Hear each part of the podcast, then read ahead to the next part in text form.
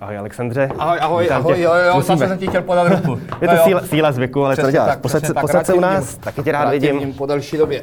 Děkuji, že jsi dorazil do studia.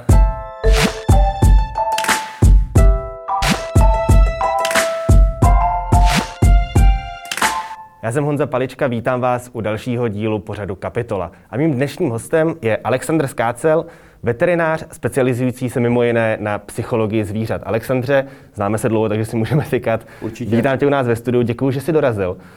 Zeptám se první dotaz. Dopadá ta koronavirová krize a to všechno, co teď prožíváme, i na zvířata, nebo je to vyloženě záležitostí jenom jejich majitelů? No, to je taková lehce záludná otázka, co jsem mi teďka položil protože eh, ty zvířata to vnímají i bez těch majitelů a ty, eh, ty majitele to ještě na ně přenáší. Jo? Mm. Takže vlastně jsou to spojené nádoby. Já bych asi, asi začal tak, mohl bych říct třeba kolektivní energie nebo kolektivní vědomí. Prostě ty zvířata vnímají i bez těch majitelů, že se něco nezvyklého děje. Mm. I kdyby prostě ty majitele nebyli úzkostliví, k tomu se asi dostaneme, tak to prostě vnímají, že všechno úplně zůrou nohama. Ten majitel je mnohem více doma, než byl předtím. Prostě úplně jiný režim. Jsou tam děti, které křičí, jsou jsou, nevyřáděný, zlobiví, plačící, jo, takže všechno úplně zhůru nohama. Takže já bych řekl dvě roviny. Jedna rovina je, že to prostě vnímají i bez těch majitelů a samozřejmě ti majitele, kteří jsou třeba psychicky nemocní, psychicky labilní, já nemůžu říct úzkostlivější, depresivnější mm. a podobně, tak to ještě na ně jako zvýrazně přenášejí. Hodně sále, samozřejmě záleží na, na, jak je to zvíře staré, jestli pes, fena a jiné zvíře podobně, jaké pohlaví, jestli kastrované, ty jsou, ty jsou méně úzkostliví a tak dále, tak dále. A samozřejmě hodně taky záleží na tom, jaká je ta domácnost. Jinak to bude v garzonce, jinak to bude v baráku, jinak to bude ve firmě, jinak to bude u vdovce, u vdovy, eh, když je pár v pohodě, kolik je tam dětí a hlavně, jak to vlastně prožívá ten samotný majitel. Protože eh, vrcholem moje eh, specializace psychologické je právě přenos pozitivní a negativní energie z majitele na psa na kočku a zase naopak zpátky. Mm. Takže, uh, jestli jsem to správně pochopil, hodně záleží i na tom, jak se tomu zvířeti změnil ten režim. Že třeba u lidí, kteří byli zvyklí, že psa nebo kočku nechají, ráno odejdou do práce, nechají tam 8 hodin, ať si tam nějak jako sama je, pak se vrátí, tak tam, když teď jsou třeba doma na home office, nebo i když prostě třeba, nedej bože, přišli o práci, tak toto zvíře asi vnímá intenzivněji než třeba zvíře, který bylo zvyklý, že eh, ten jeho majitel byl osamělej, dejme tomu, nějaký programátor nebo grafik, který mohl dělat z domova a je tam furt, takže tam ta změna není tak, tak vážná. Eh, řekl bych, že to o, ano, ano, máš pravdu, je to o hodně lepší u těch lidí, kteří jsou zvyklí pracovat z domova, protože ty zvířata, zvířata samozřejmě psykočky hlavně vnímají jakousi změnu, ale není to, tak, není to tak zásadní.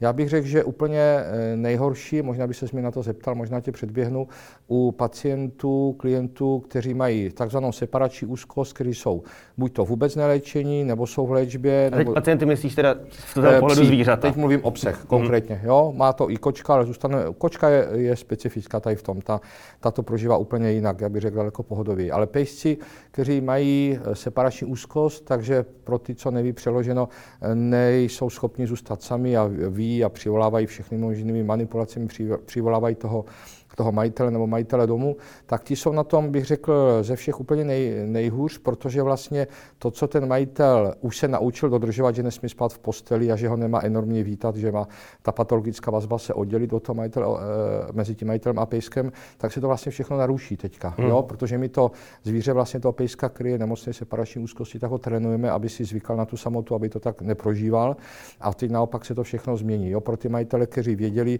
že už s tím nemá spát v posteli, tak je to mnohem obtížnější, protože sami jsou v depresi, v úzkosti, jsou frustrovaní, tak se jim hůř dodržuje ty pravidla. Jo, takže nejvíce bych řekl, že jsou v ozovkách postižení pejsi s diagnozou separační úzkost, což je vlastně u psů psychiatrická diagnoza. Mm-hmm. Zmiňoval jsi ten přenos energie z člověka na zvíře. Takže uh, můžeme třeba říct, že teď jsou teda všechny ty linky krizové pomoci, které hláší zvýšený zájem, že lidi hůř zvládají tu situaci, v jaký se ocitli že i třeba ty máš zvýšený počet pacientů, kteří za tebou chodí s tím, že vlastně ten pes začal pocitovat nějaký psychický problém, začal se chovat jinak, protože to přesně, jak jsi říkal, vycítili z toho majitele? Eh, je to tak, je ten zvýšený zájem, není to až tak enormní, možná to je i tím, že nevím, kolik veterin pracuje, kolik nepracuje. Eh, oficiálně pracovat můžeme, takže kdo z veterinářů chce a majitel kliniky rozhodne, že teda pracuje, tak pracuje. Zvýšený zájem, zvýšený zájem je a eh, řekl bych, že ten zvýšený zájem zatím je spíš telefonní, že se, mm-hmm. že se telefonicky na nás obracejí. My taky můžeme k práci využívat video na WhatsAppu nebo velmi oblíbený Zoom, Zoom koly a podobně. Takže to, co jde, tak se snažíme řešit i na dálku, nebo teď mám jednoho pacienta z Nového Jičína po Skypeu, který to nese velice špatně. Takže řekl bych, že zvýšený zájem je, ale řekl bych, že zvýšený zájem je spíš telefonní. Těch, co opravdu dojdou ten z toho Nového Jičína, asi těžko přijede. Ale tady i z Prahy z okolí, tak spíš eh, jako zvýšený zájem je, ale řekl bych, že spíš telefonní. Jo, mm-hmm. ne všichni potom dorazí. Ale je to, určitě je to vnímat, ne, lze vnímat, že se prostě něco děje a že je zvýšený prostě zájem. Mm. A mimo teda ty psí pacienty s tou separační úzkostí, co jsi zmiňoval, nehrozí třeba u těch, kteří vlastně žádný problémy neměli, akorát byli třeba zvyklí na to, že ten páníček s nima není doma tak dlouho a teď tam je furt. Nehrozí u nich naopak propuknutí tohohle z toho něčeho podobného po tom, co ty opatření pomenuli, když se vrátí zpátky do práce, nebo je to jako taková třeba z pohledu tvého jako zvířecího psychologa bude to taková jako druhá vlna těch problémů, akorát u jiné skupiny pacientů? Děkuji Honzo, to je velice chytrá a hezká otázka. Já myslím, že ten nával teprve opravdu přijde, protože ti, co jsou doma, eh, tak ty zvířata, samozřejmě ty pejsci a kočky, ke kučkám se pak ještě můžeme hmm. vrátit, tak samozřejmě si na to zvyknou a pak budou v úzovkách těžko chápat, proč najednou, najednou mají být sami.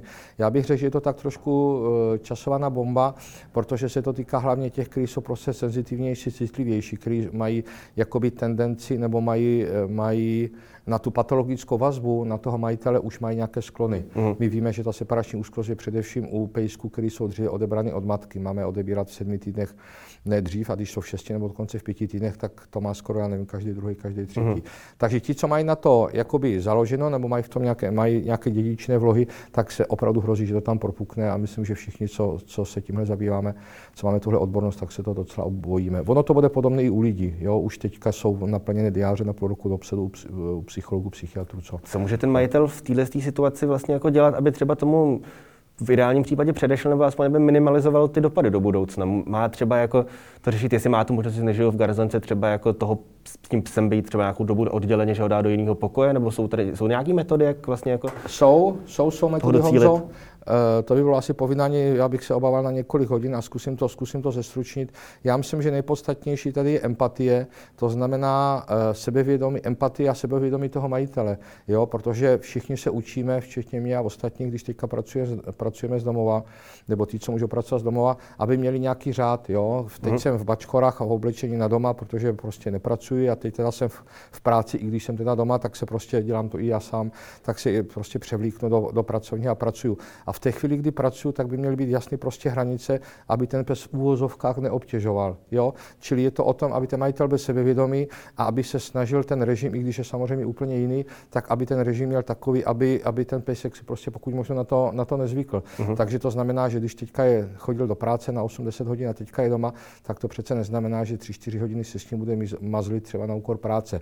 A nejpodstatnější z toho je, aby prostě převzal, pokud ho neměl ten majitel, aby převzal velení a tomu pejskovi jasně ukázal, kde jsou prostě ty hranice, aby on měl navrh. Takhle to má být i normálně a teď to samozřejmě je o něco horší to dodržet. Takže ten pes musí jasně vědět a cítit ty hranice a jestliže za ním ten pejsek přijde o pomazlení devětkrát za den, když je ten majitel celý den doma, no tak mu to třikrát, čtyřikrát dovolím a třikrát, čtyřikrát prostě řeknu, hmm, takže teďka nemůžu, teďka mám práci. Chce to teda tvrdou ruku toho majitele tak, trošku? Tvrdou, tvrdou ruku, já bych řekl tvrdší než obvykle. Hmm. Jo, držet prostě ty hranice, kdy ten majitel rozhoduje o tom, kdy samozřejmě venčení, krmení něco jiného. Ale mazlení, hra a, a ostatní prostě aktivity, ať už doma nebo venku, tak by opravdu měl ten majitel držet a aby ten pes jasně věděl, kdo doma velí. To je naprosto teďka ještě podstatnější než před tím koronavirem. Hmm. Už jste teda zmiňoval, eh, že je rozdíl mezi tím, jak to vnímají psy a kočky.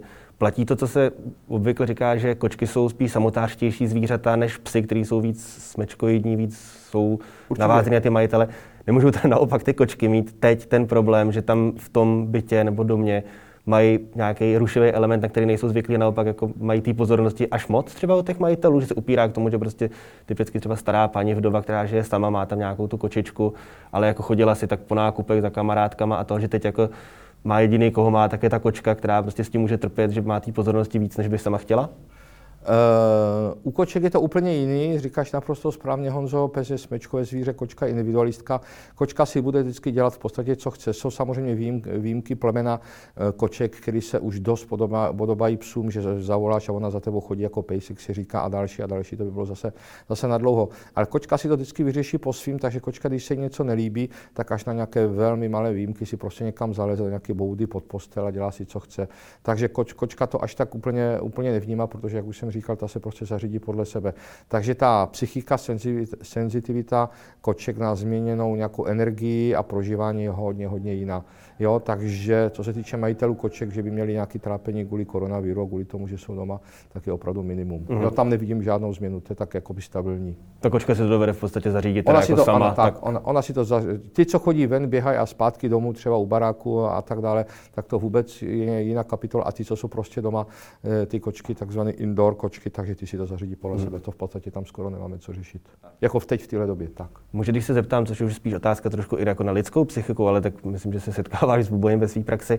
Může to zvíře, ať už pes nebo kočka nebo nějaký jiný, posloužit teď v této situaci v rámci nějaký, když jsou třeba kanisterapie, felinoterapie, že ten člověk jako může aspoň třeba, nevím, tomu zvířeti říct, co ho trápí a nějak pomoct tak jako sám sobě, že může tady to zvíře posloužit trošku jako takový domácí terapeut, který si za ti neodpovídá, ale aspoň když nic jiného tak poslouchá? Je to zase hezká otázka, díky za, díky za ně Honzo, určitě jo. Zase to záleží na té psychické interakci mezi tím psem, psem a tím majitelem, jaký mají doopravdy vztah. Ten vztah by musí být, nebo měl by být takzvaně zdravý. To znamená, zase se vrátím k tomu, že ten majitel jasně vymezí hranice a ten pes by to měl teda respektovat, ale pokud je ten eh, majitel v úzkých, v depresi, prostě je frustrovaný a podobně, tak vnímavé zvíře a zvíře, které je v pohodě a zná ty hranice, tak opravdu ví, v kterou tu chvíli si může zatím majitel, ví, vycítí to. Jo, mm. ten pracuje, ten je v ložnici nebo naopak, to je jedno, a on to vycítí, může za, ním, může za ním přijít a i když ten dotyčný majitel třeba má pracovat v tuhle chvíli jemu úzko, něco se mu nedaří, tak toho pejska udělá třeba výjimku, toho pejska pustí, pomazlí se s ním a načepávat tu jeho energii. To je moc hezká otázka, abych řekl, tuhle chvíli nejlepší, moc se, mi, moc se mi líbí a opravdu to takhle funguje. Ale nedá se to spaužalizovat, musí tam opravdu být harmonický vztah a nesmí být patologický mm. vztah. Jo? Nesmí ten pes eh, toho, toho majitele zotročovat a manipulovat a podobně. Takže opravdu to funguje, ale řekl bych, že se to prostě nedá paušalizovat, že to není u všech. Ale funguje to dobře a je to fajn, je to super. Výborně. Když se trošku posuneme od toho psychického tématu a posuneme se k veterině jako takový, jsou naše zvířata ohrožený tím koronavirem, protože byly zprávy o tom, že myslím, že v Belgii a v Japonsku nebo v Číně, že se nakazila kočka. V New Yorku dokonce zoologická zahrada ohlásila, že je pozitivní na koronavirus tygr nebo tygřice. Ano, ano, je to tak. Jsou teda, uh, hrozí tady to, že ty zvířata jsou nějakým způsobem taky ohrožený, nebo mají to, ten virus přímo nějak jinak, protože vlastně co se říká, tak ten virus měl původně přeskočit ze zvířete na člověka. Mělo to být teda z nějakého netopíra nebo luskouna se mluví. A týká se, to doma, týká se to domácích zvířat? Jsou tím ohrožený? Tak téhle otázky jsem se vyloženě bál, protože to je opravdu filozoficko-psychologicko-vědecká diskuze někdy do rána, takže jsem se, eh, jsem se těšil, že mi tu otázku nepoložíš, takže si mě potěšil, že si mě zklamal. No, tak, je to, tak to jenom tak na zasmání. No, to je opravdu nadlouho, zase se to pokusím zkrátit. Ten koronavirus u koček je od roku 93 nebo 4, kecal bych. A já si velmi dobře pamatuju, kdy ke mně přišli dva manžele s kočkou. Byli to z okolností vysokoškoláci, oba RNDR, to bylo v tom roce asi 93 24 a paní nebo manželé hlásili, že kočka má nafoukli břicho. Takže po vyšetření jsme udělali punkci břicha a z toho vytykal zlatý mok, jako kdyby si měl rozpuštěné zlato. My se s vrchní sestrou, myslím si, taky pamatuješ, nebudu ji tady teď jmenovat, mm. tak jsme na to koukali úplně nevyhřízně, poslali jsme to na rozbor a tenkrát nám napsali virus, který patří do skupiny koronaviridae, to je prostě název té skupiny. Mm. Takže to se jmenuje, eh, tahle choroba u koček se jmenuje FIPka, známe ji od roku 93 nebo 94. To Je z angličtiny, je to Feline Infectious Peritonitis, takže infekční zánět pobřišnice a to dělá jeden Eh, kmen koronavirus té skupiny těch koronaviridae. Tak Takže to... jako na, ten způsob u těch koček teda zánět pobřišnice, zatímco u, u lidí to třeba je teď teda jako nějaká jako plicní ano. varianta toho viru. Problém je v tom, je to proto je to tak složité a diskutabilní, protože my vlastně nevíme, jestli ten virus teďka někdo vypustil úmyslně, aby bylo méně lidstva přeliděné planety, jestli teda omylem unikl, nebo jestli ten virus mutoval přes zvířata, nebo modifikoval, v tom je rozdíl, něco je geneticky, něco je zase to. Je to strašně složitý a teď už v Německu, zase jsem já četl, je to asi 10 dnů, že v Německu už vymysleli testy eh, na psy a na kočky na ten koronavirus. Tomu bez zbytku nerozumím, musel bych se tomu věnovat, protože my ty testy u těch koček běžně děláme, pes to neměl nikdy, takže zatím... Ale je to teda, jestli jsem to správně pochopil, tak ten kočičí, co způsobuje tu nemoc FIP, je vlastně jako jiný, kor, jiný typ toho koronaviru, jiný co pen. teď je tady v té populaci. Takže určitě. je to stejné, jako když se třeba rok od roku mění ta mutace toho chřipkového viru. Přesně, přesně, ano, přesně tak to je. Proto třeba uh, hodně lékařů, nebo já nechci říkat chytrý lidi, ale prostě hodně lékařů a včetně tedy mě se neočkuje na chřipku, protože ty se necháš naočkovat v té vakcíně, kterou momentálně ti někdo píchne, tak jsou, já nevím, tři, čtyři typy, on přijde úplně jiný. Přijdou z těch čtyř, co jsi naočkovaný, dva, jeden, tři. Hmm. Jo, proto to ani nemá moc smysl, ale zase by to byla dlouhá, dlouhá diskuze. Takže problém je v tom, že tak jak lidstvo, za mě teda můj osobní názor, tak jak lidstvo mnoho, mnoho let ubližuje planetě, tak já si myslím, že na to planeta nějakým způsobem vrací. A to teď nemyslím, eh, nemyslím to, eh, jak ten virus se teďka eh, dostal vlastně na lidi, ale tím myslím i genetiku a tu modifikaci, jak ten virus se přenáší. To je taky třeba HIV, že jo? tak byl u opic a nedělal nic. A proč najednou ten virus HIV zmodifikoval, zmutoval, najednou začal lidem dělat to, co dělá. Jo? Takže můj osobní názor, že to je msta přírody, že, že se prostě příroda brání, to nemá smysl dále jako mm-hmm. rozvádět. Abych se vrátil ještě k meritu věci, k eh, odpovědi na tu otázku, já se obávám, že u zvířat začnou, můžou začít, nebo opatrně řeknu, můžou začít nějaké problémy. V té chvíli, že víme, že to zvíře je nakažené, nemá žádné klinické problémy a víme, že zatím to, co sledujeme, takže žádný člověk na planetě se od psa, který je infekční, nebo od kočky, který je infekční tím COVID, jedna nebo dvě, takže se nenakazil. Mm-hmm. Já se obávám, že to ale nastat může. Že to a... může dojít ke stejné mutaci, jako by došlo v případě to, když došlo k té nákaze z toho netopíra nebo luskouna nebo čehokoliv. Obávám jiného. se, že se to může stát, dával bych tomu přes 50% a veterináři, včetně mě, z toho radost nemáme, protože ve chvíli, kdy bude panika, tak už vidím fronty lidí, kteří budou chtít utratit zdravého psa nebo zdravou kočku, což je proti zákony, teda v České republice. Takže obáváš se, že hrozí tady tohle, že lidi Myslím pojmou, si, že to... pojmou nějaký podezření, že kočka je dejchavečná, tak jako pane doktore, radši ukončete to trápení, protože i třeba, a to je vlastně další otázka, kterou můžeme navázat, ten koronavirus způsobuje ekonomickou krizi, možná hrozí, protože přece jenom tím, že veterinární léčba není hrazená z žádného zdravotního všeobecného pojištění, může být pro některé lidi drahá. Jestli to přesně nebude takhle, že třeba lidi nebudou, ať už to netýká se koronaviru, ale i třeba prostě u zvířat, který budou mít nějakou nemoc, která jejich nákladná léčba si nebudou moc dovolit, jestli třeba nebude přesně docházet k tomu, že budou ty lidi dobrovolně se těch psů a koček chtít zbavovat, protože přesně jenom nebudou mít už na to je léčit.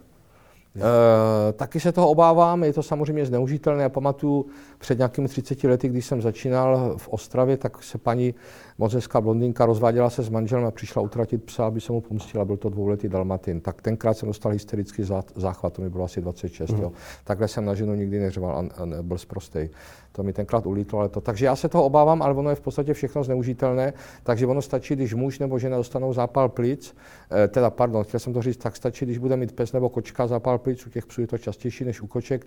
S hodou okolností, v úzovkách s hodou okolností dostane ten zápal plic eh, ten majitel nebo majitele, zjistí se u něho koronavirus a první, co budou chtít dát, dát a to dokonce může doporučit lékař. Může se stát, že i lékař řekne, no tak eh, toho psa nebo kočku dejte pryč, protože co když co by má tento. Takže já si myslím, že ta hmm. situace nastane a vůbec toho nemám radost a bude to velmi, velmi obtížně to řešitelné těm klientům. Jestli mají, nemají peníze, to jsou tady pojišťovny, že jo? takže abych to tohle nesměšoval třeba, jo? ale chápu, jak, jak to myslíš. Ale zneužitelné to určitě je a já myslím, že ta situace bohužel nastane, že lidi budou telefonovat a volat a budou nám lhát přímo do očí, že prostě pes má tyhle, tyhle problémy a že musí prostě utratit. Je to potom, já, jak s oblibou říkám, je to potom na svědomí veterináře. Jo, protože to Dalmatina v roce 88 nebo kolik to bylo, jsem já neutratil, i když byl komunismus a zároveň mohl kterýkoliv veterinář eh, utratit, aby, aby dostal honorář. Že jo? Mm-hmm. No, takže asi tak. Takže nebude to jednoduchý, obávám se toho a myslím si, že ta situace prostě nastane, protože jestli se to teďka změnilo, eh, ten virus prostě z toho luskou na toho netopíra se takhle změnil a začal být takhle šíleně patogenní, virulentní, tak je dost, za mě tak 65-70%, že se to stane do dvou, do tří let u psů koček. Takže bude... Zajímavý to bude u koček, protože ten už, ten, ti už to, že jo. My jsme tam třeba proti, u koček jsme třeba očkovali, to ještě zajímavý, to můžeme dát souvislosti, mě napadla asociace, protože my jsme měli vakcínu, ona existuje dál, ta vakcína, ta má některá specifika. Za prvé tu vakcínu proti koronaviroze neboli chřipce koček umí udělat jedna jediná firma na světě, je to firma Pfizer, která dělá modrou pilulku mm-hmm. pro pány. Ta se samozřejmě vyrábí, prodává dál, ale v Česku je to tak dva, možná tři roky, se přestala dovážet, tak všichni ti pacienti, kterých ty kočky blíhají po venku a mohli se nakazit, jsme očkovali, tak je teďka neočkujeme, nebo si to možná některý chovatele vozí z ciziny. Takže tady nebyl asi takový odběr, tak se, tak se to se přestalo, přestalo vozit. A ale eh, je to otázka času, pokud ta situace opravdu nastane, tak jako u nás, u, u lidí se velmi rychle, myslím, že Izrael, Izrael už má vakcínu, už možná Testují v Izraeli snad i nějaká německá laboratoř říká, tak, že má německá, nějaký... izraelská, takže ve chvíli je to prostě trh jde o peníze až na prvním místě, jak říká klasik. Takže ve chvíli, kdyby tahle situace u psukoček nastane, tak si myslím, že ty testy budou, testy už mají teda v Německu, ale teď jsem chtěl říct vakcíny, že budou velice, velice rychle. Hmm. Takže lidstvo asi spěje do záhuby, jako neříkám to rád, není mi to jedno samozřejmě, není to příjemný, ale tak to je. Takže nemyslím si, že jsem vizionář, ale nějaké zkušenosti mám docela dost, tak se obávám, že ty psy a kočky to eh, postihne. Zatím to v sobě mají, to se dá zjistit, nemají klinické potíže a záleží zase na zdravotním stavu toho eh, psa kočky. Je to imunita a, a spousta faktorů ve hře.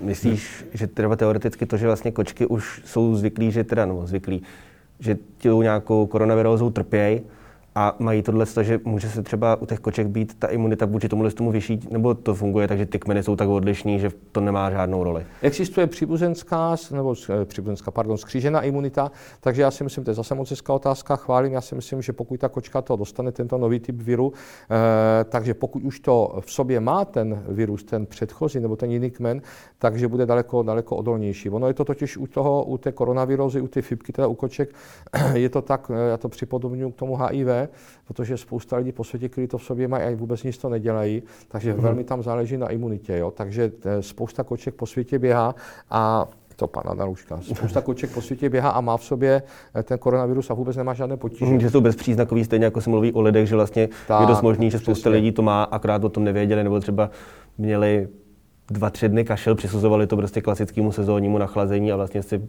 prodělali tu nemoc s nějakými úplně nejmírnějšími tak, příznakama. Tak, tak to je. Já si pamatuju, pamatuju, a byl to právník ten majitel, já jsem tu kočku, byla to samice, vykastroval, on přišel za pět týdnů asi, kočka nafoukla břicho a už jsem viděl, že má fibku, že jo. Takže ta běhala po venku, Uh, on se bál, že otihotí, prostě chtěl vykastrovat, tak jsme ji vykastrovali standardním způsobem. Je to pro tu kočku vždycky stres, nové prostředí, narkóza, jedno s druhým chirurgie, když se to dobře udělá, tak dále, tak dále.